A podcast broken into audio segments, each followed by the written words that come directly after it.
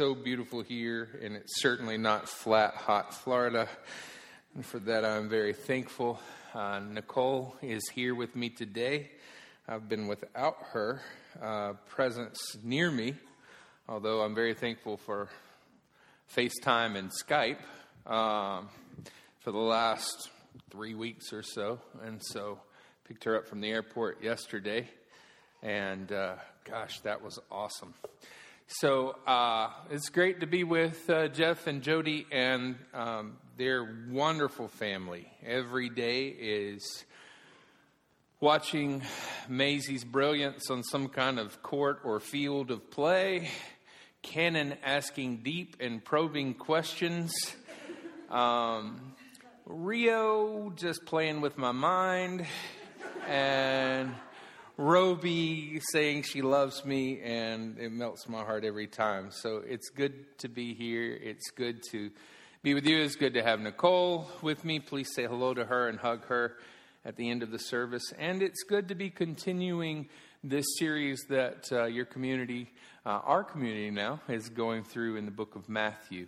If you haven't had the chance to listen to Jody's sermon talk last week, you should check that out. And uh, I've been really happy to hear her and Jeff. And so we want to continue with that today. I don't want to be too long winded. I know we've got holidays. Some of us are already baking in anticipation for the hallowed Thanksgiving coming upon us.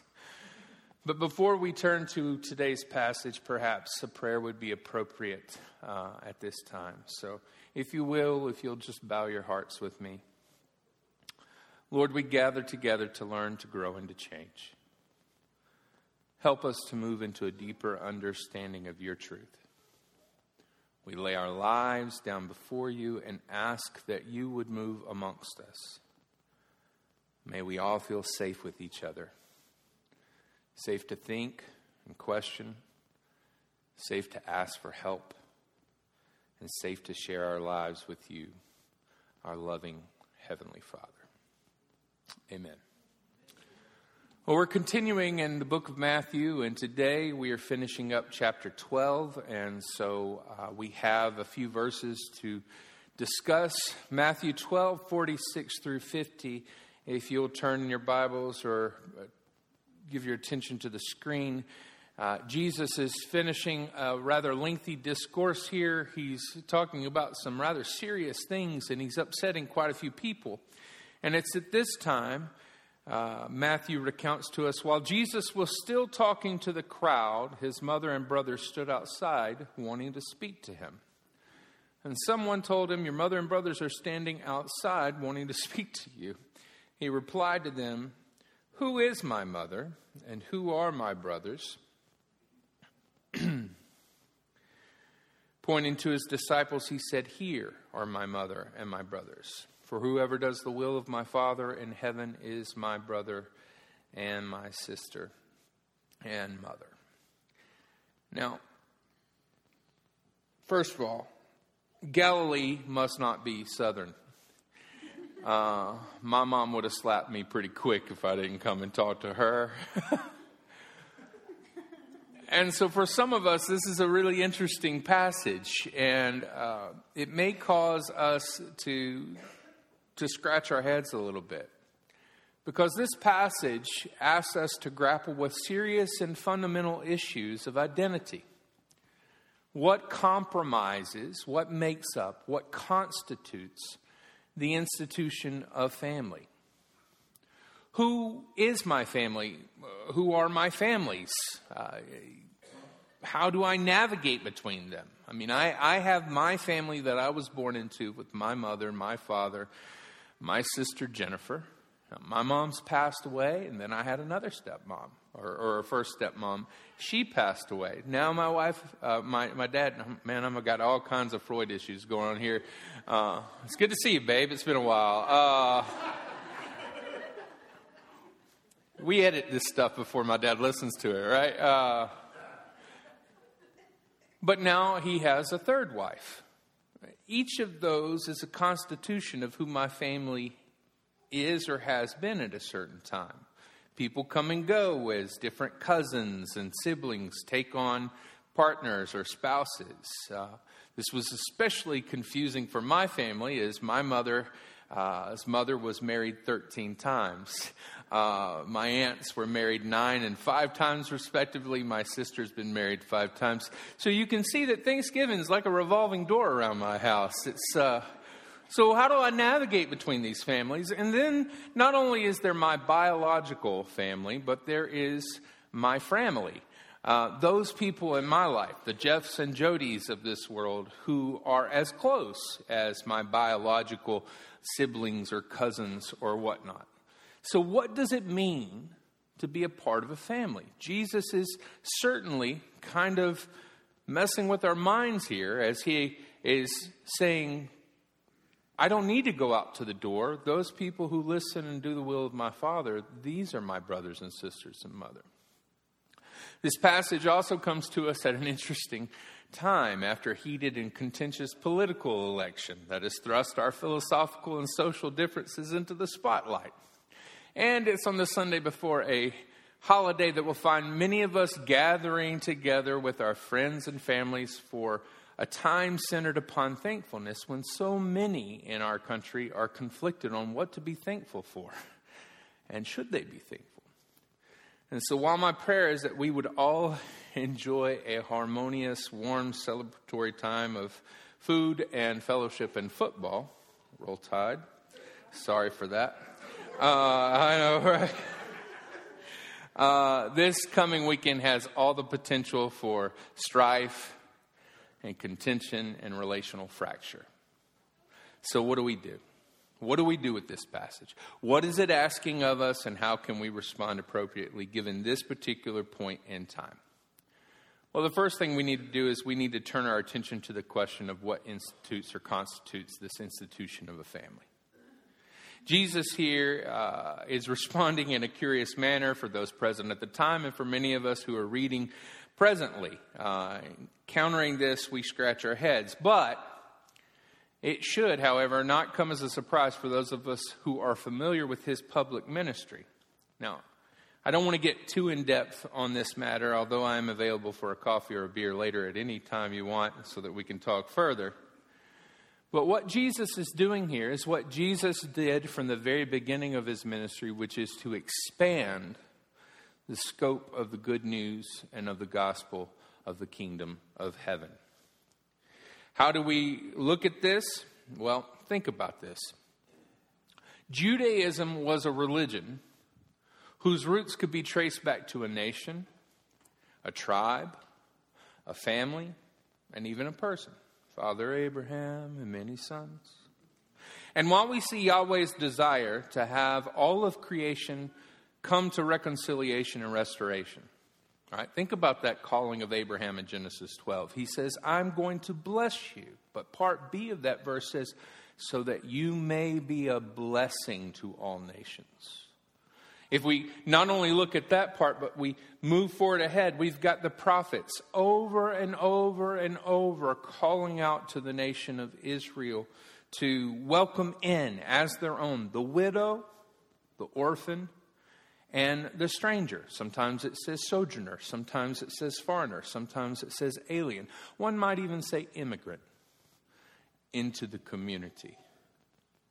But even while that's going on, even though where we see the seeds of this welcoming and this hospitality and God's uh, ultimate and intended goal of bringing restoration and shalom or harmony to the whole of the world, all too often in our accounts of the nation of Israel, what's happening is uh, they're encouraging an us versus them mentality.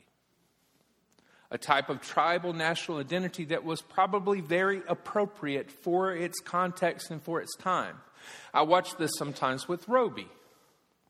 Roby's with someone, and Roby has a toy or something, and Roby's at the age where almost all of us universally were, I'm sure where a toy is expected perhaps to be shared with a sibling or someone else, and the response is, mine. I don't have any kids, but I've been able to watch and witness a lot, and Jeff and Jody handle this well. But what we forget sometimes is we want everyone to share things before they actually feel it's their own. for me to actually be able to give you something freely as a gift, I first have to have possession of it and understand that it's mine. And so we have to think about the people of Israel, God's chosen, as kind of a show glass nation of what this means if God is with the people. Before can, God can just shower God's love on everyone in a way that they'll understand, there has to be a demonstration of what that means for a people to actually be known by, loved by, and to also return that to Yahweh. And so, while this might have been helpful at certain times for them to be able to establish this tribal identity, Jesus is, fast forward thousands of years, at a place in history where he's able to say, we need to move beyond the us and them and understand that we're all in this together and that our Heavenly Father loves us all and wants to welcome us all into reconciliation, harmony, and shalom.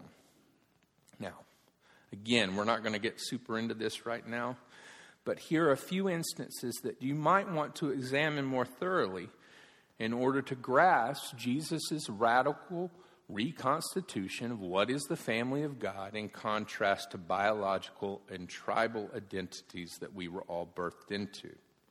So, if you want to jot some stuff down to look at, peruse later, this might be the time. You might start right at the beginning in the Gospel of Matthew with Matthew's genealogical account of Jesus. In other words, Jesus' ancestors. Where I'm from in Alabama, Jesus' kin. All right? Let's look who gets recounted in that passage. Go back and look through that. Look for people who should not be there. In a genealogy at that particular point in time, women are not typically referred to. And yet, in this account, Matthew gives us four women who are ancestors of Jesus Tamar, Rahab, Ruth, and Bathsheba.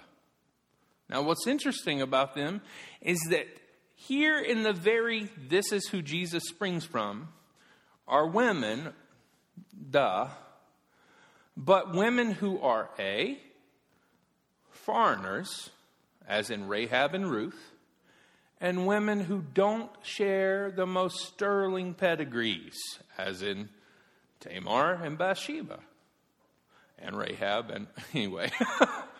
But the point is, is even at the beginning, Jesus is starting. Uh, we're, we're seeing in Jesus' story that this gospel, this kingdom, is bigger than just who's supposed to be there. So you may want to look at that.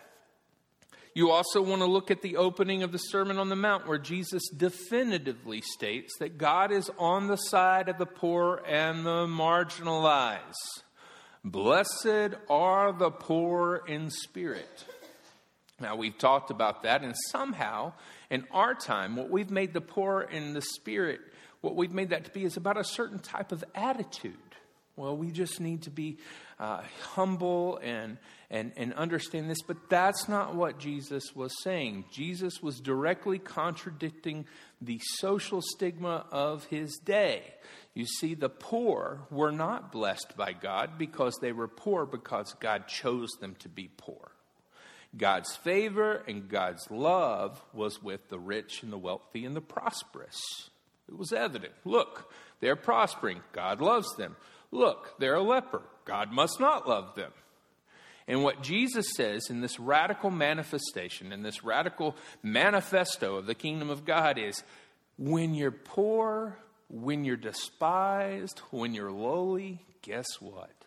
God is with you on your side. And that's our hope. And we know that further because it gets to the point where Jesus says, Hey, unless your righteousness exceeds that of the scribes and the Pharisees, you're not going to enter into the kingdom of heaven. The Pharisaical way of understanding things was what I just explained. Blessed equals uh, God, lowly equals God's disfavor. Jesus is saying we've got to get past that. Another instance that you might look at is uh, Jesus' reading of the scroll of Isaiah in the synagogue upon the inauguration of his public ministry. You, you, probably know this. Jesus has been baptized. Jesus goes to the wilderness. Jesus shows up. It says he's at the synagogue. He takes the scroll of Isaiah. He reads from it. This is the day of the Lord. He talks about it. He sits down, and everybody marvels. Ooh, ah, who is this? Joseph's son? How did he come to such great knowledge? Well, to be true, that's how we've read it. But that's not the case of what was really going on there. We have translations that say they marveled, but that's not really the best translation of that. Uh, the King James actually has the best translation of this, oddly enough, and it says that they considered what he said. Okay? It's very neutral. Here's what happened it's not that Jesus said something that they didn't know before when he read this passage. Everyone would have known that passage out of Isaiah. In fact, that passage is basically our John 3:16. If the Israelites played football, which they wouldn't because they couldn't touch pigskin, but if they played football, right?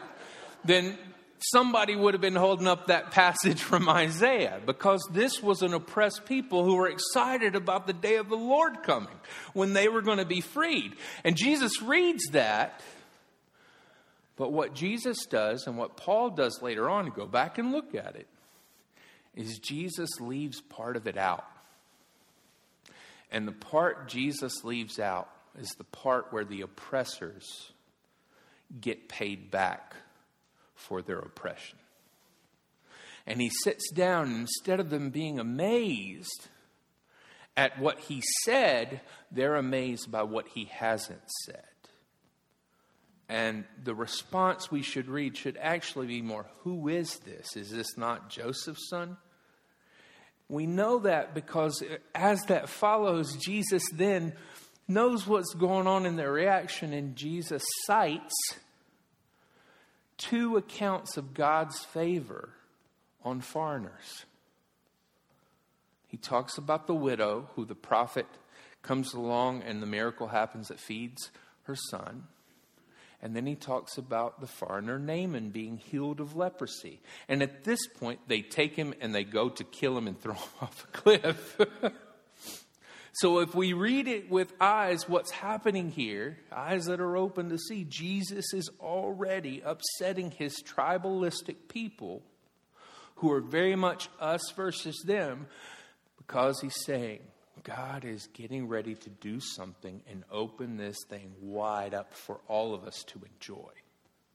And before we get too upset about that, we should realize most of us in this room are the we who God let in, the Gentiles. we should be happy about this radical message. We don't get it because we've been a Christian nation for so long and a part of Christendom for so long, but we're the outsiders that the Jews didn't want in. Thank God. Thank Jesus that this was said.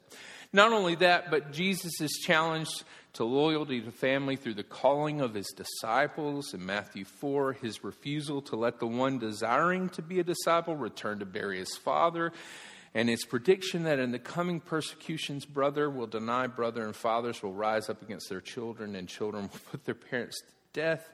In chapter 10, these are all things that Jesus is challenging the standard or conventional understanding of what family is. Jesus is now reconstituting a new body politic by saying that his true family are the disciples, and that this was ever uttered is indeed a radical thing that moves us beyond just what we're born into and moves us instead into the family that we are being called into. Now, that is not to deny our responsibilities and our allegiances and loyalties to our biological families. It is simply a prioritization as to where our ultimate loyalty lies to. If we call ourselves by the name Christian, if we claim to follow the rabbi from Nazareth, Jesus, Jesus bids us to leave all to come to him. Now, again, that simply means that before I am an American, I am a Christian. Before I am a Hewitt, my surname, I am a follower of Jesus. And as a follower of Jesus, please understand that should make me the best American I can be and the best Hewitt that I can be. If I'm loving Jesus the way I can and the way I'm instructed, following closely the demonstration and example that He set for me, then I'll be among the best of citizens that I can be. And I will be the best son I can be to my dad and the best brother I can be to my sister. This isn't easy. It isn't easy in times like these, but it's what we have. So now that we see that Jesus has called us to be a part of this newly constituted body politic, now that we know that we're part of the family of God, we must turn our attention to what our family values are and how we are to act, how we are to live out those values in the world. And this is where I want us to spend the remainder of the day because this is what's going to help us navigate this week and our lives to come. Uh, I love this state. I can't tell you how much joy it brings me to drive to Asheville every day and back. My wife can tell you, I hate cars. I hate to drive. But every hill, every mountain, every tree brings me love. I, I, I, said to a friend as I was driving up from Florida to here, it was like little pieces of me that had scattered were slowly being knit back together by being in these mountains. I don't know if you feel that, but I feel that. And I see a lot of it. Uh, sometimes more than I anticipate. For instance, the other night, leaving the brewery that I'm working at now with my friend from Asheville, I know once I get on the road to Bryson City, exit 27 is the exit I take. 27, then 67, and I'm there. That's what I'm supposed to do. And I'm at mile marker 33, and my dad calls. It's 1 o'clock in the morning. Dad calls, and I say, Dad, please, whatever we do, I implore you. I use that word. I implore you, Father. Let's not talk politics. To which my dad says, Son, all right, but just answer me this one question. I look up all of a sudden, what seems just an instant later, and I'm surrounded by 18 wheelers and I'm going through a tunnel, and I'm like, I'm almost to Tennessee. And if you've ever made that mistake, there's nowhere to turn around. I know these are difficult times to get along. And so I'm not speaking to you as someone who has it all together, but what I am saying is if we're going to, to figure out how to live as a family in the family of God, we need to understand what our family is about. And the best way I know to examine that is who is our daddy? Who is our father? That's your daddy. That's not my daddy, but she went, him. who is our heavenly father? and what does it look like? And if we, we look at God, then we need to look at God through Jesus' eyes. I take you back to Matthew again earlier in this book to the, what we call the Lord's Prayer. Our Father, right? in heaven, hallowed be your name. Your kingdom come, your will be done on earth as it is in heaven. Give us this day our daily bread, and forgive us our debts as we also have forgiven our debtors. And do not bring us to the time of trial, but rescue us from the evil one. Now, in this portrayal of the Heavenly Father by Jesus, understanding who our Father is, there are some important things that Jesus shows us. Our Father in heaven. Now, when we talk about our Father in heaven, when we think about that, often we'll go heaven up, hell down, we're in the middle. Now, we know that's not the case, right? or else Australia would be hell or something like that, okay? I haven't been there, I don't know. Uh, but the point is, for the Jews, the Jewish people didn't see up and down, they saw the flesh realm, the earthly realm, the realm of humans, being in the same place as the spiritual realm of angels and of demons. There was a membrane that basically you couldn't see what was happening, but it was right here. So when they're saying, Our Father who art in heaven, they're not saying, Our Father who's far off. They're actually saying, Our Father who's right here. So when we read this, we see that God our Father is near. Hallowed be your name, set apart, reverenced, holy. God is pure. Your kingdom come, your will be done on earth as it is in heaven. God who is purposeful, who has a mission and an intention for our family. Our family doesn't just exist to be, it exists to do as well. Give us this day our daily bread. Our Father who is a giver of gifts and forgive our debts as we have forgiven our debtors, a God who forgives, a Father who pardons. And do not bring us to the time of trial, but rescue us from the evil one, a Father who is protective. So, this is our dad, a dad who is near, a dad who is pure, a dad who is power and purpose, powerful and purposeful, a father who gives and provides a father who pardons and a father who protects. And that's who we're supposed to be, like our father. So, to boil that down, this is what I want to share with you four statements, okay, that I think if we can burn these into our brain, at least for these next couple of days, it'll take us a long ways and I actually got them. Uh, I want to say that an angel visited me in the basement of the Helpmans and said, These are the four statements I want you to give to the Grove. It didn't happen.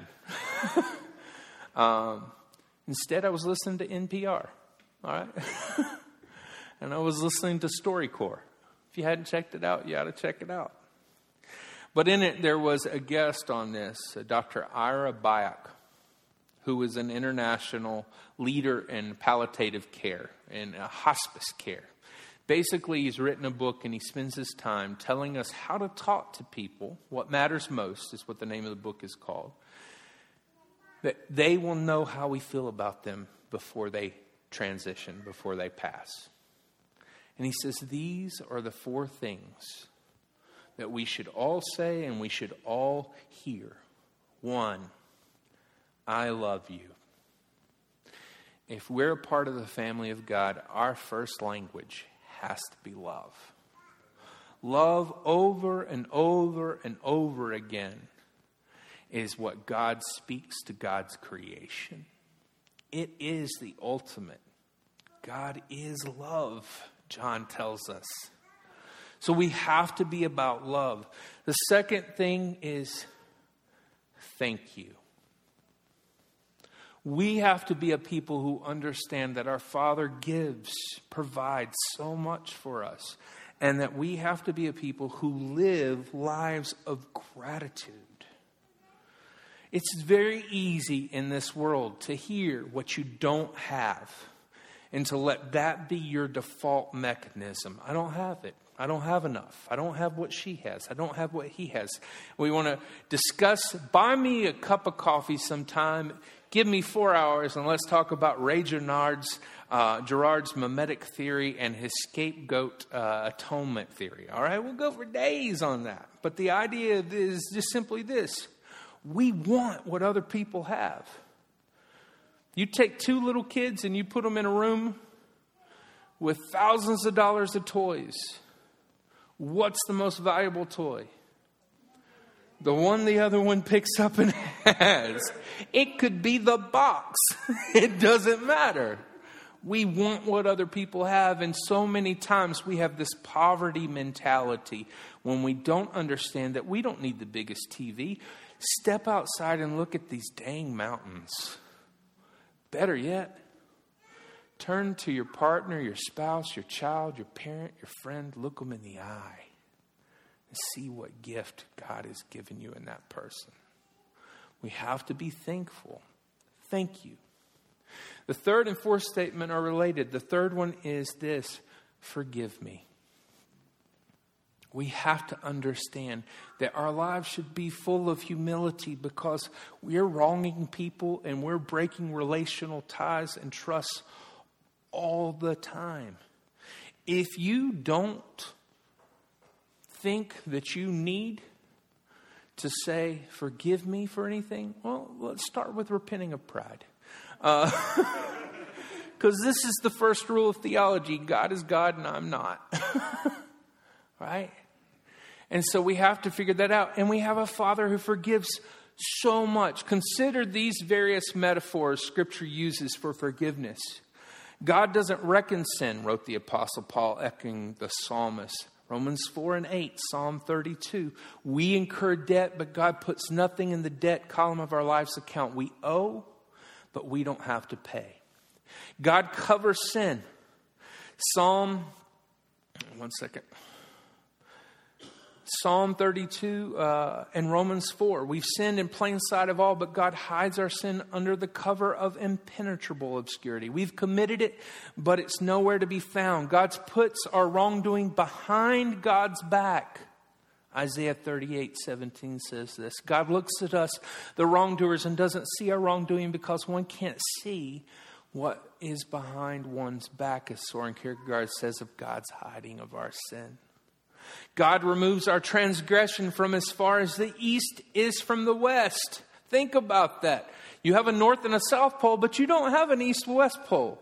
It goes on for infinity. So he removes it as far as the east is from the west. Psalm 103 Our transgression seeks, seems to be permanently stuck to us, but God gently removes it without harming us and takes it to a place, place that neither we nor anybody else could ever reach. God blots out our sin, Isaiah 43. We've spilled ink on our new white outfit, but God makes it disappear as if it were a drop of water on a hot stone in the middle of a sunny summer day. God sweeps away our sins like mist, Isaiah 44 says. At the dawn of a new day, the landscape of our soul is enveloped in the cold, thick, wet mist of our nightly fallings and failings, but then the sun of God's forgiveness comes up, the mists are gone, and all we see is the spectacular beauty of a wintry day with surfaces of snow and water dancing at the touch of the sun's countless rays. And then, miracle of miracles, God doesn't even remember our sins. Isaiah 43 and 25, Jeremiah 31, 34. And if that weren't enough, New Testament, Hebrews 8, 12, 10, and 17. They're just gone gone from reality and they're gone from memory. So if God, our Father, forgives us, then to be like our Father, we forgive.